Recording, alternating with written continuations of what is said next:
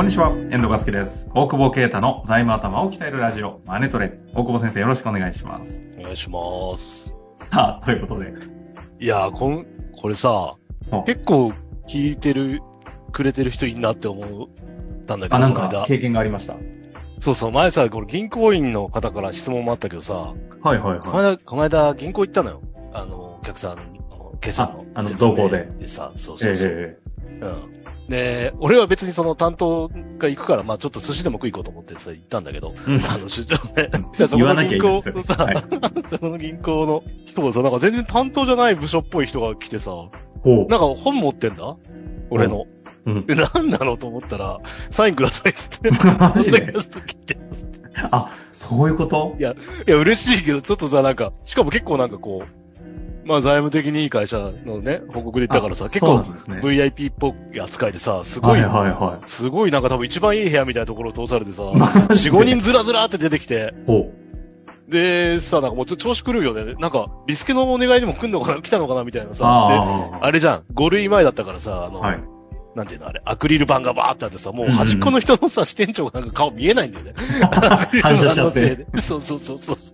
担当のやつもさ、ちょっと緊張してんの、なんか別に普通の、まあ普通に決算で説明してるだけなんだけど、うんなんか俺なんかこれリスリスケのお願いすんだっけ？みたいな雰囲気で。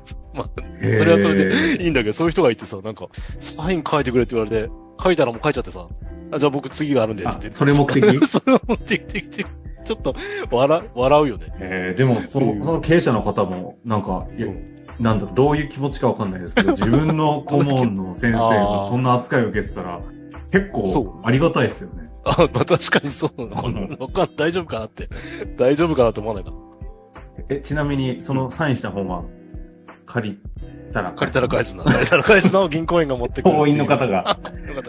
大丈夫なの？いやいや、本当にしか、ちょっと俺も、どういう気持ちでこれ書いたらいいんだろうと思って、け結構、ね、あんまサインもしないですよ、俺もさ。へー、面白いですね。下手くそなサイン書いてる。えぜひね、その聞いてる方多分俺だというふうに思っていらっしゃると思いますので、あの、質問をくださいって。どうもぜひ いただけたら。どういう気持ちで聞いてるいやそそこそっちじゃないです。いやいや、そっちじゃない。あんまり悪口言えないなと。ヤクザとか言えないなと。まあ言うけどね。もうすでに言ってます。もうだって、そ俺、それしかないの、チャット GPT に勝つには。そうですねも。うさ、イリーガルなことを悪口以外にさ、俺勝てるもんないって。人間らしく。人間らしく、違法な提案とね、悪口で、ギリギリのラインを攻めていきたいと思いますが。戦っていこうと思ってるんで。そんな大久保先生に、はい。今日はですね、えそれこそ、えっ、と、銀行絡みの質問をいただいておりますので、ちょっとその流れなんで、今日はこの質問いきたいなと思うんですが、はいはい。えーシンプルな質問ですね、いきたいと思います。えー経営者保証がいらなくなるという制度ができると聞きましたが、どのような内容でしょうかググれと言われるかもしれませんが、ぜひ大久保先生の視点でお教えください。もう、もうググれって言わないんだろ。チャット GPT に聞けよって言うの。言いにくいですね。え？なんで略されるんですか ?GPT4 ねに聞けよって。略されないよね、GPT ってね、なんかね、ずっと。そうですね、今のところね。まあまあ、まあいいんだけどさ。さてさて、これあれですよねん？最近、結構耳にするような気がしますが、そう、ね。あんまりでも一方で広がってない印象もあります。まあ、あ？まあなんか二つあって多分全然知らない人と、あとは、まあ、勘違いして保証が取れるって思ってるっていうみたいな人が多分、まだ2パターンいるのかなと思うんだけど、まあそもそもその、経営者保証改革プログラムっていうのが年末ぐらいかな？出た、出たんだよね。2022年。2022年の12月年末にね。そうそうそう。で、そこで、まあ、基本経営者保証に依存すんなみたいな方針が、うんまあ、打ち立てられたっていうのが大きいんだけど、で、もともと。経営者保証ガイドラインってあって、その、こうちゃんとしてる、経営をしてる場合には取るなよみたいなのあったんだけど、まあこれがそこまで浸透、結構古いと思うんで、平成何年だろう、二十何年とかだったかな？結構、あの、前に出てるんだけど、そんなに浸透してなかった。まあ、えっ、と、再選の時に経営者保証ガイドライン使って、まあちゃんと早めに早期リタイアしたから、えー個人保証までは取んなく、あの、解除してあげようと。その、もう、なんていうの、その豪華じゃない家とかしかないし、うんうんうんその普通の家で、あの、れ保証債務履行させても、その、かわいそうじゃんみたいな。かわいそうじゃんって言うんじゃないかもしれないけど、一応その、ちゃんとできる弁護士がやって金融機関と交渉して、えっ、と、保証最後外すみたいなのもあったけど、はい。やっぱそれもはいそこまで浸透してないから、知らない新金さんとかだと田舎とかだと、そんなの個人保証なんて外せるわけねえだろみたいな。なんかそういう論調がやっぱあったりとかしながら、やっぱ東京とかはそれなりに点数も多いし、やれるプレイヤーの弁護士さんも多いから、進んでたんですね。進んでたとは思うんだけど、まあそこはいに、たさらにまあ拍車かけるというか、まあ、もうそもそも取んなっていう話うんうんうん。が出てきてると。で、えー、まあスタートアップでも3500万とかかな？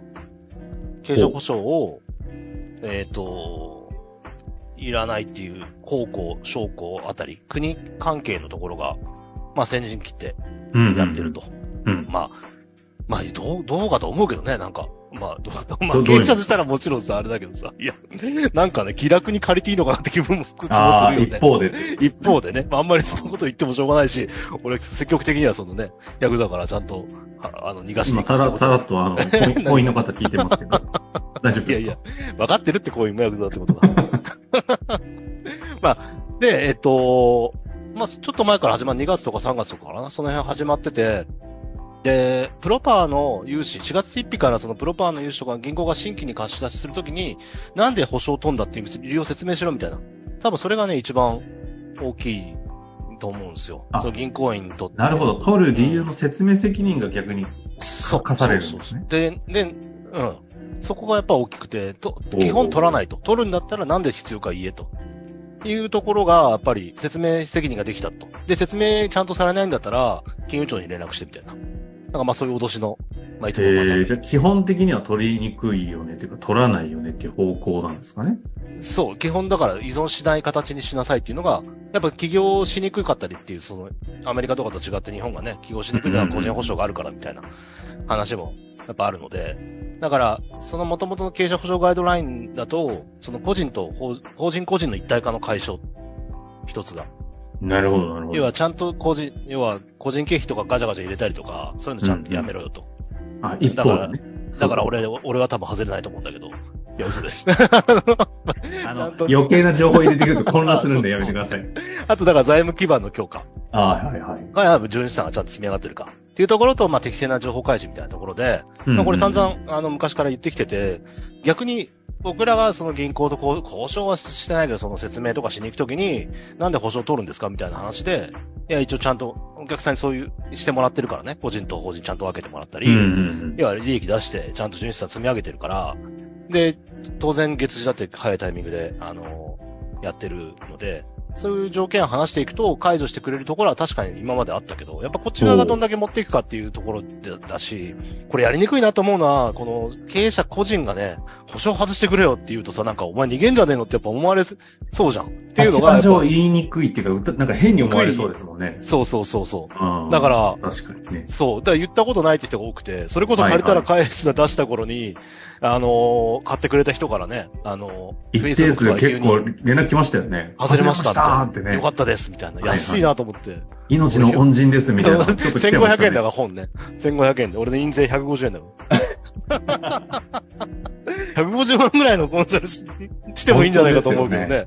まあまあでもそれで、気ら、まあ気が楽になったというかね、まあ気が、気を抜いちゃいけないんだろうけど、まあ、特にその、かわいそうだなって思うのは、まあ何回も話したかもしれない。特にその、えー設備産業とかね、多額の投資が必要な、うんうん場合ってさ、やっぱりその、まあ製造業とかさ、旅館とか、まあそういう場合ね、やっぱり何が起きるかわかんないし、じゃあ地震起きてぶっ壊れたらもうできないわけでさ、その時に個人資産まで取られるのかみたいなところって、結構ね、切ない部分があるので、うんまあ、推し進めたわけだけど、今回逆にもう金融庁がそうしろって言ってるんで、あのーもう説明をしてもらう。で、さらにこの流れとして加速してるのは、ちょっと前、それこそでも現場は結構混乱してて、さっき言った銀行でも、3月の、始まる前に行ったのかな ?3 月に行ったんだけど、はいはい。あのーで、い言わなきゃいけないんですよね。なんか来週からみたいな言い方、ちょっと嫌味っぽく言ったんだけど。4月からスタート。そうそうそう。ね。4月からスタートだから、じゃあ社長来週聞きに来てくださいって言っといたんだけどさ。でも、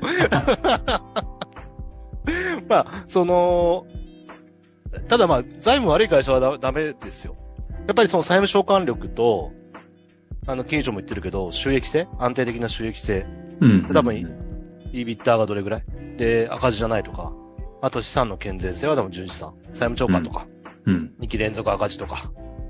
債務償還年数やっぱ借りすぎてて、今の利益じゃ買え、10年以上、まあ、15年以上とかだったらもう、基本的にはもう保証、保証を取ったって返せないと思うけど、やっぱりちょっとん変な話、ね、まともに健全な経営をしてる会社じゃないっていうところになるから、そういうところはやっぱ外れないので、ただそこはなんで外れないか聞いていけばね、わかると思うし。その辺の一定のガイドラインを、今回その経営者保障プログラム、け経営者保障改革プログラムかう。んそれの、な、ガイドラインが出てるんですか？こういう時は無理だよ、みたいな。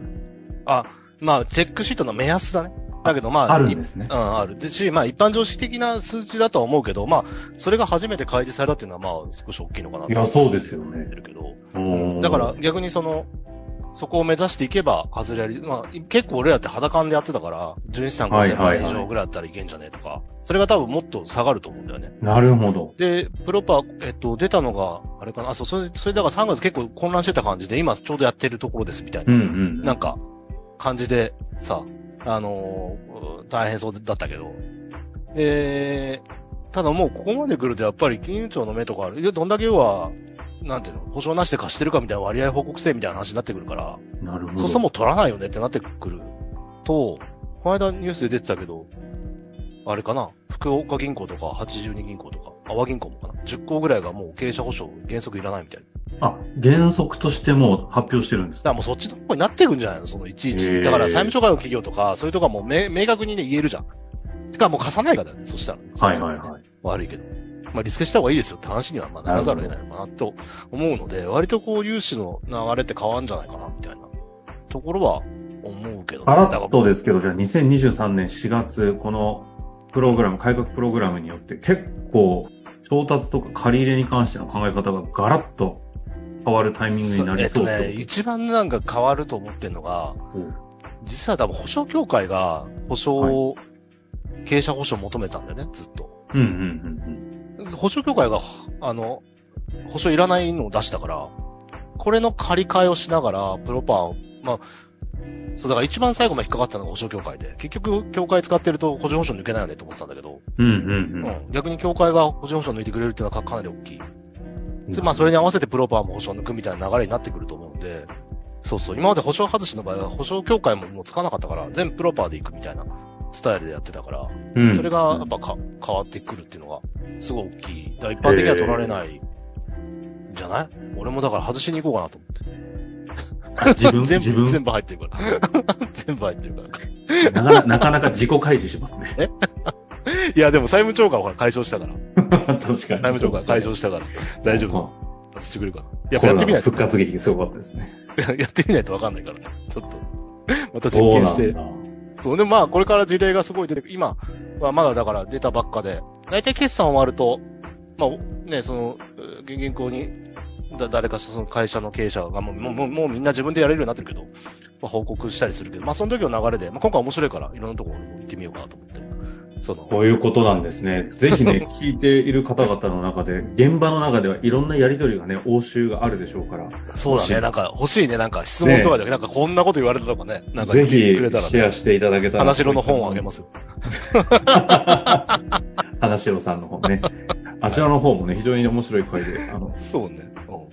うん。まだ手を挙げてない方は、はい。あれ送ってくださるって話がね、出てますので、うん送ってるよ、何冊か？